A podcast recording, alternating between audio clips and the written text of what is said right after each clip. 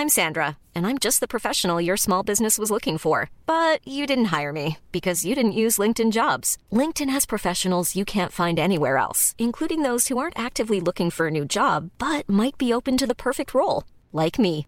In a given month, over 70% of LinkedIn users don't visit other leading job sites. So if you're not looking on LinkedIn, you'll miss out on great candidates like Sandra. Start hiring professionals like a professional. Post your free job on linkedin.com/people today. Vox Polony.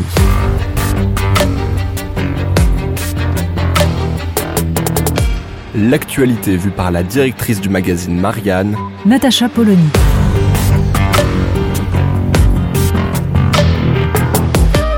Vox Polony. La mise en examen d'Éric Dupont-Moretti agite immédiatement tous ceux qui considèrent que la probité des politiques, des gouvernants se mesure à leur démission immédiate dès lors qu'ils sont mis en examen.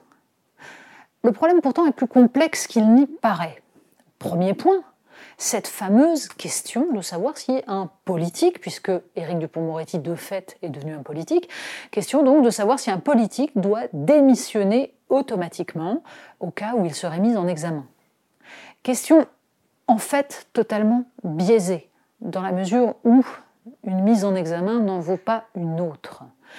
Cette supposée jurisprudence a été instaurée et aujourd'hui renforcée de telle sorte que certains s'attendent à ce que n'importe quelle accusation lancée contre un politique vaille qu'ils doivent immédiatement se mettre en retrait.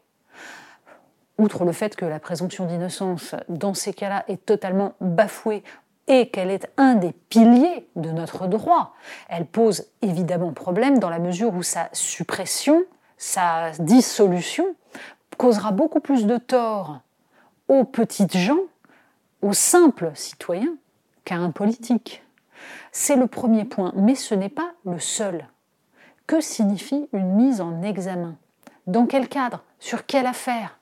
La mise en examen dans des soupçons, autour de soupçons de malversation, ce n'est pas la même chose qu'une mise en examen, par exemple, pour des propos jugés calomnieux. Ce n'est pas non plus la même chose que la mise en examen d'Éric Dupont-Moretti, dans la mesure où derrière le chef d'accusation, prise illégale d'intérêt, qui laisse entendre aux citoyens lambda qu'Éric Dupont-Moretti, tout simplement, se serait goinfré, aurait mis la main dans la caisse.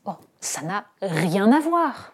Éric Dupont-Moretti est accusé par des juges d'avoir utilisé son rôle de ministre pour faire valoir des intérêts qui étaient ceux de son cabinet d'avocats, c'est-à-dire pour avoir réglé des comptes avec le parquet national financier et un juge de Monaco, face auquel il était lorsqu'il était avocat.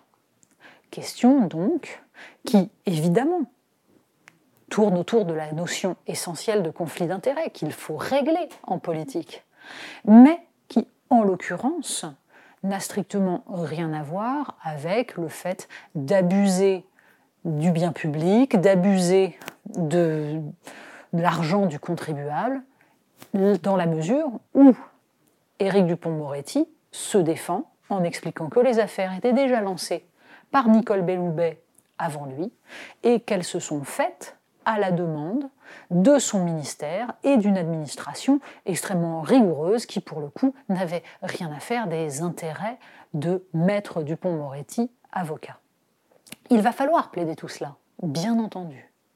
Mais une démission d'un ministre pour une mise en examen dans ce cas, même si, normalement, la mise en examen ne se fait que quand il y a des éléments concordants, des soupçons graves, cette mise en examen, donc, modifierait des équilibres politiques d'une façon majeure. Est-ce le rôle des juges de décider de bouleverser l'équilibre politique? La question s'est déjà posée au moment de l'affaire Fillon.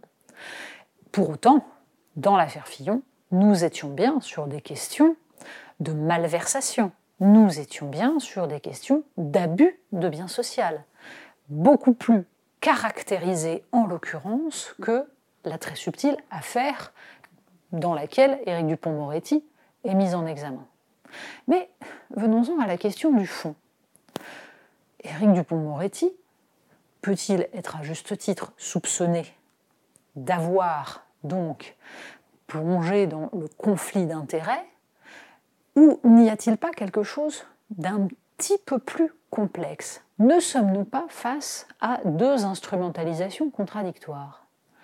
Certes, il va falloir éclaircir le rôle exact de l'administration du ministère de la Justice pour déterminer si c'est bien elle, en toute indépendance du ministre, qui a décidé de lancer ces enquêtes contre trois juges du PNF et contre le juge Levrault.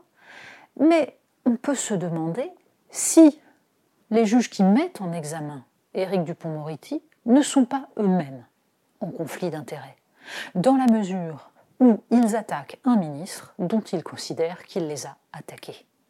N'y a-t-il pas là un bras de fer profondément néfaste pour l'indépendance des pouvoirs en France, pour la confiance que les citoyens peuvent avoir dans la justice et pour tout simplement l'institution judiciaire dans son ensemble? Éric Dupont-Moretti, quoi qu'on pense de des réformes qu'il est en train d'essayer de mener, va se retrouver à la rentrée en train de porter une réforme de la justice qui mérite d'être discutée sur le fond et non pas quant à la légitimité du ministre qui la porte. La mise en examen d'Éric Dupont-Moretti vient troubler ce jeu dans un sens qui n'est pas celui de l'intérêt des citoyens, mais qui perpétue une vieille lutte entre avocats et juges et qui peut forcément rejaillir sur l'idée de l'indépendance de la justice, idée qui aujourd'hui est extrêmement mise à mal.